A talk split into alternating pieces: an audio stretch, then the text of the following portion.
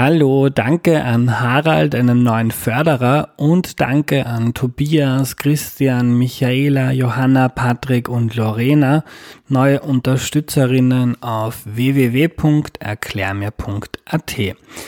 Bevor es losgeht, gibt's noch gratis Werbung für den guten Zweck. Der Verein Queer Base organisiert sichere Unterkünfte für L G B T I Q-Geflüchtete in Wien. L G B T I Q steht für lesbisch, bi, trans, intersexuell und queer. Ähm, Menschen werden leider noch immer in sehr vielen Ländern nur wegen ihrer sexuellen Orientierung oder ihres Geschlechts nicht respektiert oder teilweise sogar verfolgt. Queer Base bietet Beratung in sozialen und rechtlichen Fragen. Diese Beratung ist fast ausschließlich auf Spendengelder angewiesen, und wegen Corona waren zuletzt einige Veranstaltungen wie der Ute Bock Cup nicht möglich. Und das hat das Spendensammeln schwer gemacht. Wenn ihr das Anlegen also unterstützen wollt, schaut mal auf friends punkt queerbase punkt a t. friends punkt queerbase punkt a t.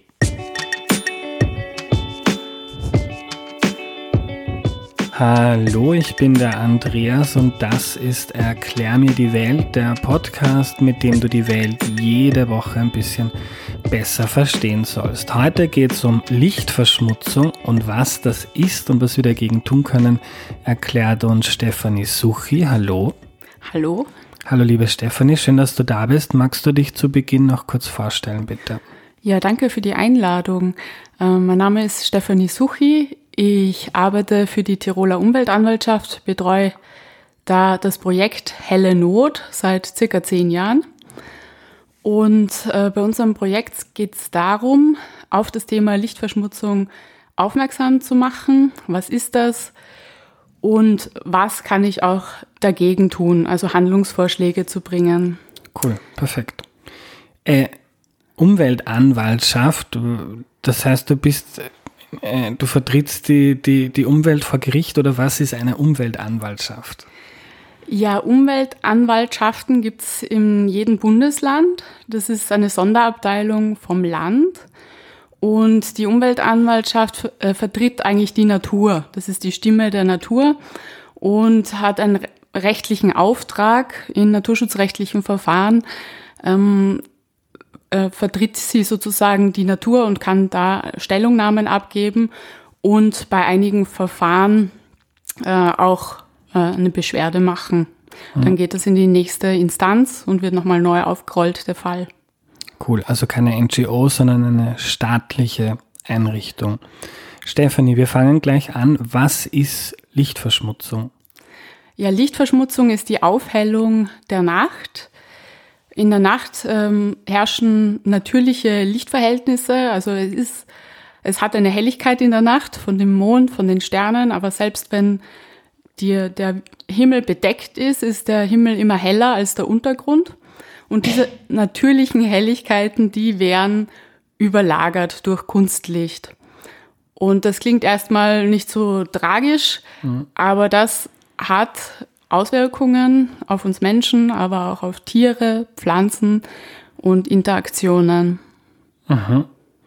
Ähm, das heißt, es ist heller, als es sonst wäre, oder es ist anderes Licht da, als es na- durch natürliche Quellen wie Mond oder Sterne da wäre, und das macht irgendwas. Ich meine, das kann man vielleicht exemplarisch, wenn man im Sommer draußen sitzt und es ist Nacht und man hat irgendwo eine, ein, ein Licht angeschaltet, kennt das jeder, dann kommen irgendwie die Käfer und die Insekten und alle fliegen irgendwie dagegen und manche Grills und so weiter. Ja, also man kann sagen, so, wenn man, wenn man unter einer künstlichen Lichtquelle sitzt, ist das die direkte Aufhellung von dem Umfeld.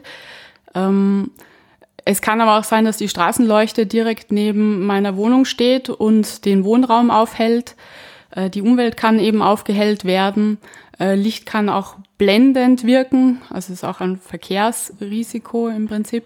Und ähm, auch äh, wird der Nachthimmel aufgehellt über Städten. Also es bilden sich regelrechte Lichtglocken oder Lichtsmog, und der reicht auch irrsinnig weit. Also der hält am Stadtrand oder in, in Randzonen von, von urbanen Bereichen, die den Nachthimmel oder die natürliche äh, Dunkelheit äh, auf. Mhm. Jetzt hören sicher ein paar Leute zu und denken sich, worüber reden die da, warum? Also wenn es ein bisschen hell ist und ich schalte das Licht an oder, oder ich schaue noch aufs Handy, das ist ja auch im Erklär mir die Welt, gab es schon eine Folge zu Schlaf, da haben wir gelernt, blaues Licht ist schlecht zum Einschlafen, das macht was mit, mit ähm, gewissen Hormonen, die ausgeschüttet werden oder nicht. Ähm, ähm, erklär uns noch ein bisschen genauer, was für Konsequenzen das hat jetzt. Ähm, Bleiben wir bei, mal bei, bei Tiere und Pflanzen ähm, in, in, in Städten, aber auch ähm, am Land. Ähm, ist es heute heller und wird immer heller, wenn man sich die Zahlen anschaut auf der Welt. Es wird immer heller, es gibt immer mehr, mehr Licht. Ähm, was für, für äh, Konsequenzen hat das? Wie, oder man könnte auch sagen, wie schlimm ist das jetzt wirklich? Ja, also das stimmt, äh, die Helligkeiten nehmen immer zu und auch die Ausdehnung der beleuchteten Flächen circa um zwei Prozent seit zweitausendzwölf pro Jahr, global gesehen. Natürlich ist das abhängig von, von, vom Ort. Ähm, in manchen Bereichen bleibt es auch gleich. Ähm, aber zu den Auswirkungen, es ist so, dass äh, viele Lebewesen, Tiere, Pflanzen ähm, sehr nach, nach äh, Licht sich orientieren, sei es jetzt die jahreszeitliche Veränderung der Tageslängen oder auch der Tag-Nacht-Rhythmus oder auch der Mondzyklus. Und äh, viele Lebewesen, sei es jetzt Pflanzen oder Tiere, ähm, koppeln ihren Lebensrhythmus an diese Lichtrhythmen. Und werden die so verändert oder überlagert, so verändern sich auch ihre Lebensfunktionen. Das ist die eine Auswirkung, aber die andere Auswirkung ist die direkte, die von Kunstlicht ausgeht. Äh, wie du schon vorhin gesagt hast, werden Insekten angelockt von Licht, aber es werden auch sehr viele Lebewesen vertrieben, also insbesondere viele Säugetiere ähm, und oder in ihrer Orientierung gestört. Ein schönes, dramatisches Beispiel. Ich habe äh, vor kurzem eine Netflix-Doku geschaut und äh, ich weiß nicht mehr, wo das genau war, aber auf jeden Fall sind so Schildkröten-Eier im Sand gewesen vom Meer äh, und dann sind die Schildkrötenbabys geschlüpft, total süß, und dann sind die aber, so ihrem Instinkt folgend, nicht ins Meer gegangen, sondern wegen der Helligkeit der Stadt, Richtung Stadt, irgendwie in dem Verkehr, und dann sind die Autos drüber gefahren.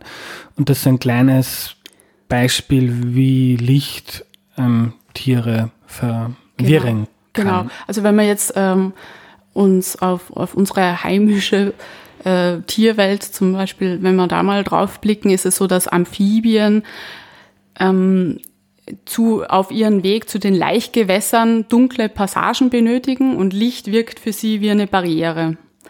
Oder auch wenn man Fledermäuse betrachtet, sind ja typische nachtaktive Säugetiere, die ähm, nutzen bestimmte Flugschneisen, und man hat den Versuch gemacht, die Flugschneisen werden beleuchtet und infolgedessen nutzt die kleine Hufeisennase in dem Fall diese Flugschneise nicht mehr. Das heißt, sie hat längere Wege zu ihren Jagdgebieten, verbraucht mehr Energie und ihr Lebensraum wird eingeschränkt oder zerschnitten.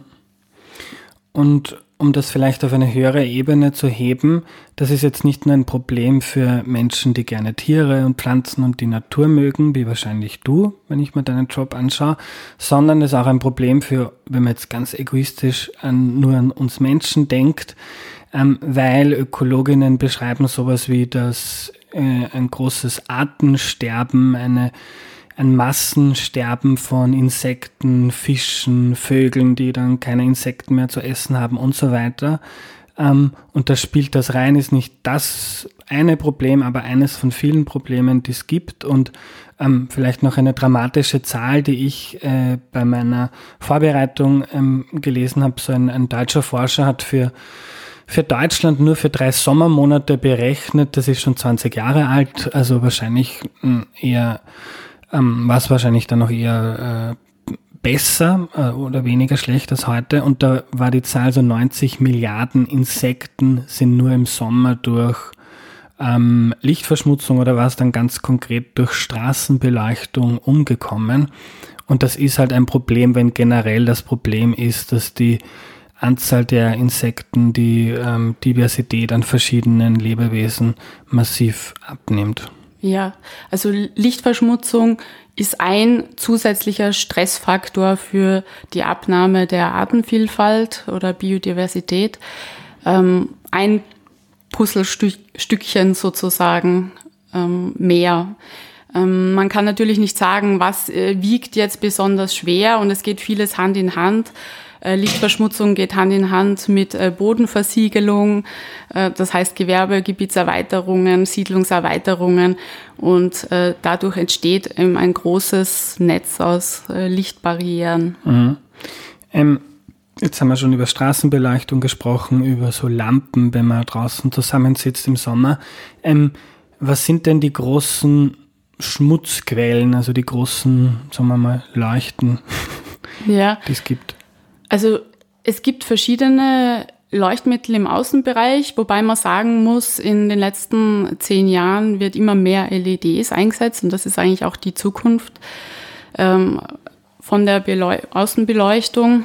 Also L E Ds gibt es, äh, dann äh, Entladungslampen waren davor im Einsatz, diese Natriumdampflampen, das ist dieses gelbliche Licht, oder Metall-Halogen-Dampflampen und Quecksilberdampflampen, die haben weißes Licht. Quecksilberdampflampen sogar im U V-Bereich, wo wir gar nicht sehen können, aber Insekten sehr wohl. Ähm, ja, das sind so die Leuchtmittel, die draußen eingesetzt werden. Und wenn man jetzt wirklich verträglich beleuchten möchte, dann nimmt man L E Ds mit warmweißen Lichtfarben. Mhm. Und wenn Und, du jetzt sagst, L E Ds werden häufiger eingesetzt, sind das dann solche mit... Wie hast du jetzt gesagt, warm, weiß, leuchten? Na, es gibt verschiedene mhm. Lichtfarben dann, weil das L E Ds haben verschiedene Vorteile. Man kann sie dimmen, ähm, sie sind relativ zielgerichtet, mh, wenn man die Leuchte richtig konstruiert. Und man kann auch das Spektrum formen. Und so kann man auch das Spektrum insofern formen, dass es weniger uns beeinflusst und auch unsere Umwelt. Und L E Ds gibt es auch in kaltweißen Lichtfarben, wo, das heißt, ins, es geht ins Bläuliche oder eben ins, ins Warmweiße, sogar bis zu Amberfarben, so wie die Natriumdampflampen leuchten, mhm. wäre es möglich mit Natrium, mhm. äh, mit L E Ds. Und warmweiß heißt dann, das stört Menschen und auch Tiere weniger, wenn man ja. da anschaut. Also es gibt mehr Hinweise darauf, dass die blauen Spektren schädlicher sind für uns Menschen, aber auch für ähm, mhm. Natur. Mhm. Und also das sind jetzt die verschiedenen Leuchtmittel, aber ähm, im Vorfeld mir zum Beispiel der Franz geschrieben, der hat sich sehr aufgeregt, dass in, dass in Wien das Rapid-Stadion immer so hell ist und man glaubt, ein U F O, da, da landet ein U F O, weil das Stadion so leuchtet. Ähm, was sind so die, die, die, die gängigsten Ähm, Quellen für, für Lichtverschmutzung? Sind das Straßen, Lampen, ja. Fabriken, äh, ja. Wohnungen, Autos, keine Ahnung. Okay, ja, man kann das unterscheiden. Also es wird in der Lichtbranche unterschieden in funktionale Beleuchtung, jetzt für Straßen beispielsweise, oder Sicherheitsbeleuchtung mhm. für Straßenwege et cetera, ähm, und nicht unbedingt notwendige Beleuchtung. Mhm. Und da geht's um Effektbeleuchtung, sei es jetzt Werbescreens oder Dekorationsbeleuchtung, Weihnachtsbeleuchtung, ähm, Gebäudeanstrahlungen äh, oder auch Sportstättenbeleuchtung. Da fallen dann die Stadien rein, Fußballplätze, die Skipisten in Tirol oder in Salzburg. Und ja, und so. So wird das eigentlich unterschieden in notwendige Beleuchtung, Sicherheitsbeleuchtung und nicht notwendige Beleuchtung. Und wenn man Lichtverschmutzung vermeiden will, dann muss man auf jeden Fall einmal bei der nicht notwendigen ansetzen und die bestmöglich reduzieren. Sei es jetzt äh, zeitlich, also eine Abschaltung dann vorsehen, ähm, auch saisonal, dass man Weihnachtsbeleuchtung vielleicht nicht bis, bis Ende Februar installiert hat, sondern nur bis Mitte Jänner.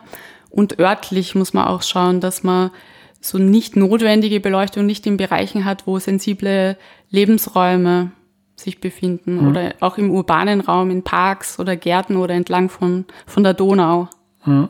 Und ist das was, wo du, wo du sagst, da ist in erster Linie die Politik gefordert, die zum Beispiel darüber bestimmt, wie hell und wie, wie welche Art von Leuchtmitteln in Parks eingesetzt wird? Oder ist das auch etwas, das ähm, für viele Menschen, die, keine Ahnung, halt in einer Wohnung oder im Haus leben, ähm, relevant ist?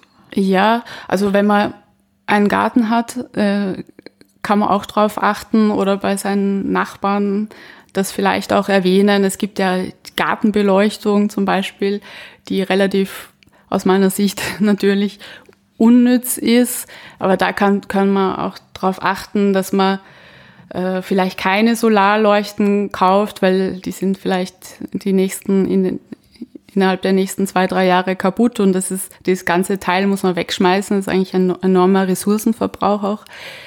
Ähm, man kann natürlich in seinem privaten Bereich auch schauen, auch mit Bewegungsmeldern vorm Eingang beispielsweise. Aber die großen Lichtemittenten, die sind natürlich Gebäudeanstrahlungen oder Lichtwerbung und Straßenbeleuchtung. Und wie man die reguliert, da gibt es verschiedene Möglichkeiten. Es gibt Normen für Straßenbeleuchtung, Sportstätten. Gibt es Normen, die aber Mindestwerte festlegen, keine Maximalwerte. Und es gibt in Österreich auch eine Norm Lichtemissionen, die Önorm zehn zweiundfünfzig, und die hat das Ziel, die Aufhellung von Wohnraum einzudämmen und auch die Aufhellung der Umwelt. Die bezieht sich aber nur auf nicht notwendige Beleuchtung, also alles andere als Straßenbeleuchtung. Mhm. Also da hätte man ein, eine Möglichkeit, das vorzuschreiben. Mhm. Und ähm, viele öffentliche Umsetzungsprojekte, die richten sich natürlich an die Normen, obwohl man Normen nicht unbedingt einhalten muss. Mhm. Aber was ist das für eine Norm? Wenn ich jetzt ein Haus baue, ähm, ist die Norm etwas, woran ich mich richten muss, aber... Richten kann. Kann, na gut. Ja. Dann, ja. Also wenn man im privaten Bereich spielt, das keine Rolle, aber wenn ein Bürgermeister eine Straßenbeleuchtung in Auftrag gibt, dann möchte der sich absichern und ähm, es werden die Normen eingehalten. Aber selbst da hat man Handlungsspielraum. Es gibt die Möglichkeit abzusenken in der Nacht. Und es ist auch, es steht auch nirgends drinnen, dass man die, die Straßenbeleuchtung in einer kleinen Gemeinde, wo kein Verkehr ist, nach Mitternacht, dass man die nicht abschalten darf. Also auch das ist erlaubt. Insbesondere ist es aber da auch wichtig, dass man die Bewohner objektiv informiert über Pro und Contra und so eine Akzeptanz auch schafft, eine Basis. Mhm. Ähm, und denkst du, gibt es da schon genug Bewusstsein jetzt bei den EntscheidungsträgerInnen in der Politik? Ähm, ähm, und bräuchte es da neben diesen ähm, Normen, die freiwillig sind, ähm, gesetzliche Verpflichtungen? Ist das Problem groß genug, damit es da irgendwie eigentlich strengere Regeln bräuchte, deiner Meinung nach? Ähm, das wäre natürlich gut, weil dann hätte man ein klares, äh, eine klare Regulierung. Und es wurde sogar auch schon äh, von der Johannes-Kepler-Uni in Linz äh, untersucht, im Auftrag der Oberösterreichischen Umweltanwaltschaft, wie so ein Gesetzesentwurf ausschauen kann, auf Landesebene, aber auch auf Bundesebene. Und eine Essenz aus diesem Werk ist auch, dass man die einzelnen Materiengesetze ergänzt. Also sei es jetzt die Bauordnungen der Länder oder Raumordnungs, ähm, äh, Gesetze oder Naturschutzgesetze, dass man da das Thema Lichtverschmutzung verankert. Oder mehr verankert. Ja. Das heißt, ein Zugang wäre, die Lichtquellen, die es gibt und die es auch braucht, ähm, auf solche umzustellen, die verträglicher sind, warm, weißes Licht. Und der zweite oder der, ja, der zweite Schritt ähm, ist, ähm, Lichtquellen einfach zu reduzieren, nachzudenken, braucht man das wirklich, wo ist eigentlich nicht notwendig und einfach das Bewusstsein zu haben, ähm, Licht äh, stört Mensch, Tier und, und Umwelt. So ist es, ja. Also zuerst zu fragen, brauche ich das Licht überhaupt? Kann ich nicht darauf verzichten? Dann, wo befindet sich die Beleuchtungsanlage? Sind sensible Räume oder auch Wohnraum im Umfeld, das gestört werden kann? ähm, wann beleuchte ich, kann ich die Zeit reduzieren und wie beleuchte ich, also die Art und Weise, wie wir gesprochen haben, L E D, warm-weiß, auch zielgerichtetes Licht, ähm, Absenkbetrieb, Dimmung, sensorgesteuerte Beleuchtung gibt's auch, die nur, wenn wirklich jemand den Weg nutzt, angeht. Das sind, es gibt vielfältige Optionen und man kann das richtig gut machen und vielleicht wäre es auch ein Weg, äh, dass man über die Förderschiene das besser regelt und auch das Thema nicht nur Energieeffizienz in die Förder, ähm, in der Förderschiene mit einbezieht, sondern auch die Vermeidung von Lichtverschmutzung. Also man kriegt die Förder, also die Förderung ist die Bedingung geknüpft, dass man dann gewisse, auf gewisse Dinge achten muss. So hm. ist es. Äh, du, du kennst die Situation in, in Tirol besonders gut. Ähm, hast du Äh, kannst du ein bisschen aus der Praxis erzählen, was sind denn ähm, vorbildliche Beispiele, wo ist in der Praxis schon etwas umgesetzt worden, was was bringt? Ja, wie ich vorher schon erwähnt habe, diese sensorgesteuerte Beleuchtung, das ist, glaube ich, ein wichtiger Punkt für die Zukunft, wenn äh, Wege beleuchtet werden, die nicht, nicht oft genutzt werden, ist das eine wirklich äh, gute Lösung. Mm. Wir haben natürlich mehrere Projekte, wo ich auch ähm, involviert war, also wo es eine naturschutzrechtliche Genehmigung dafür gebraucht hat.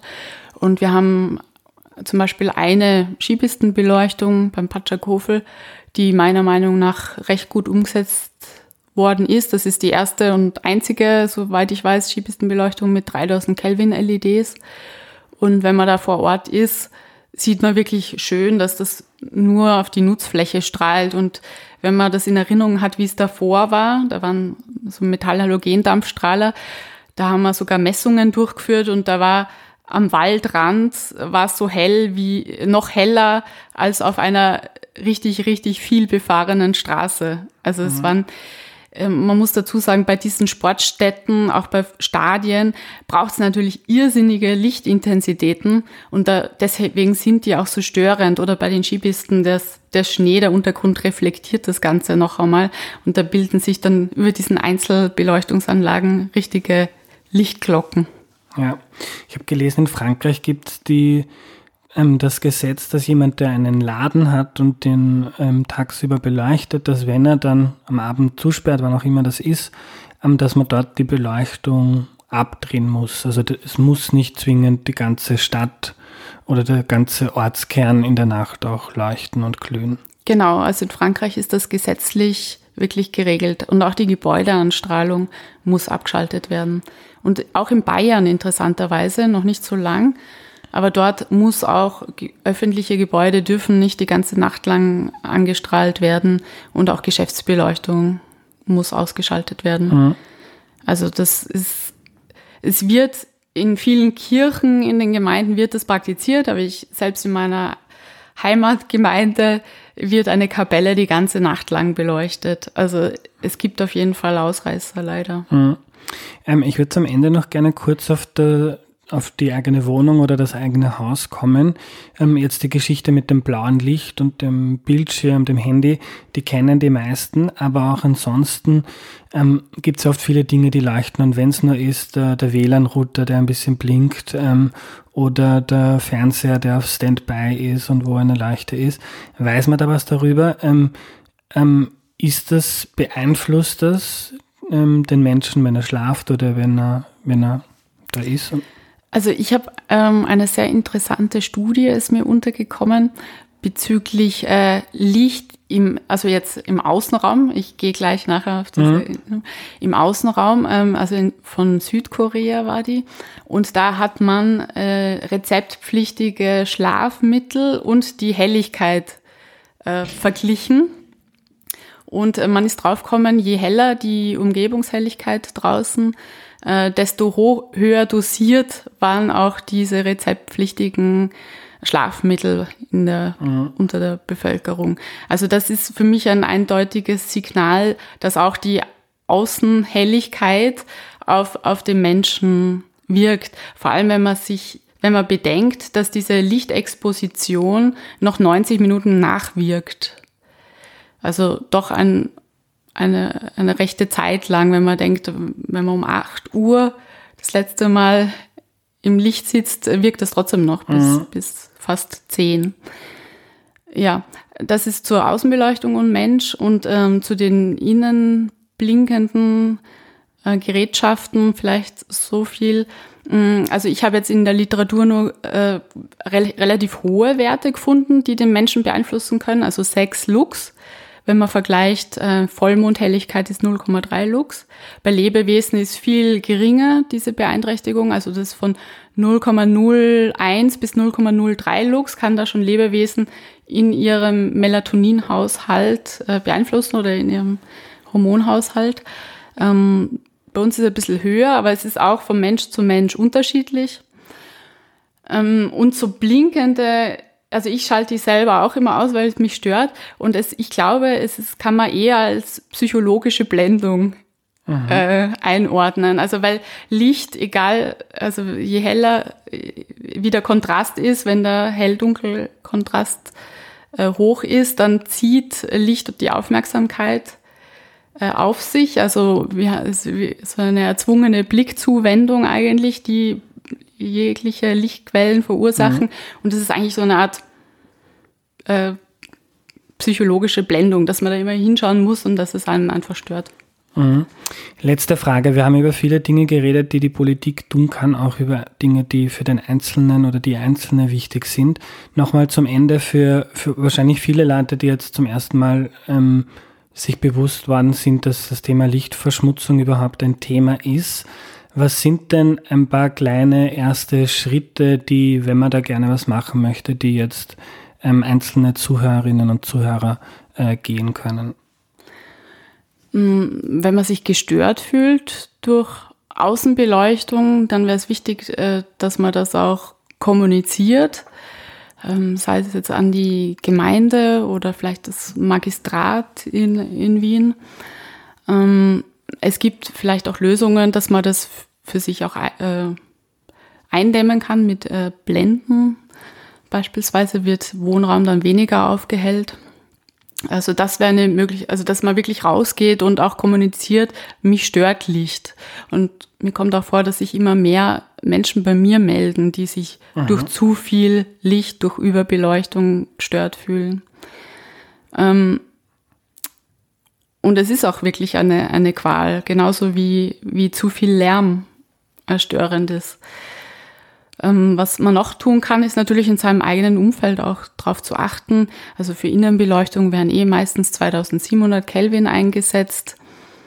Ähm, wenn man jetzt einen Garten hat, dass man auf Gartenbeleuchtung verzichtet, Bewegungsmelder gut einstellt, ähm, auch in seinen Umfeld, das kommuniziert bei Nachbarn und so weiter. Danke für deine Zeit, Stefanie.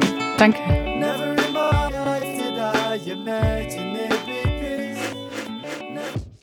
Ja, was nehme ich mir mit? Lichtverschmutzung ist nicht das Erste, was wahrscheinlich vielen Leuten einfällt, wenn sie an die großen Probleme der Menschheit denken. Aber eines der größten Probleme der Menschheit ist das Massensterben von Insekten, Vögeln, Tieren allgemein und der massive Rückzug der Natur. Das ist nicht nur für Öko-Freaks relevant, sondern für jeden Menschen, denn spätestens seit Corona wissen wir alle, dass wir nicht unabhängig von der Natur leben, sondern ganz komplex mit ihr zusammen. Und jede und jeder, der die manchmal Auto fährt, merkt, dass in den letzten Jahren immer weniger Insekten auf der Windschutzscheibe picken. Und das liegt natürlich nicht nur an der Lichtverschmutzung, sondern vor allem daran, dass wir immer mehr Natur zubauen mit Straßen, Einkaufszentren und so weiter. Und vor allem an der Art und Weise, wie wir Landwirtschaft betreiben mit sehr viel Dünger und Spritzmitteln.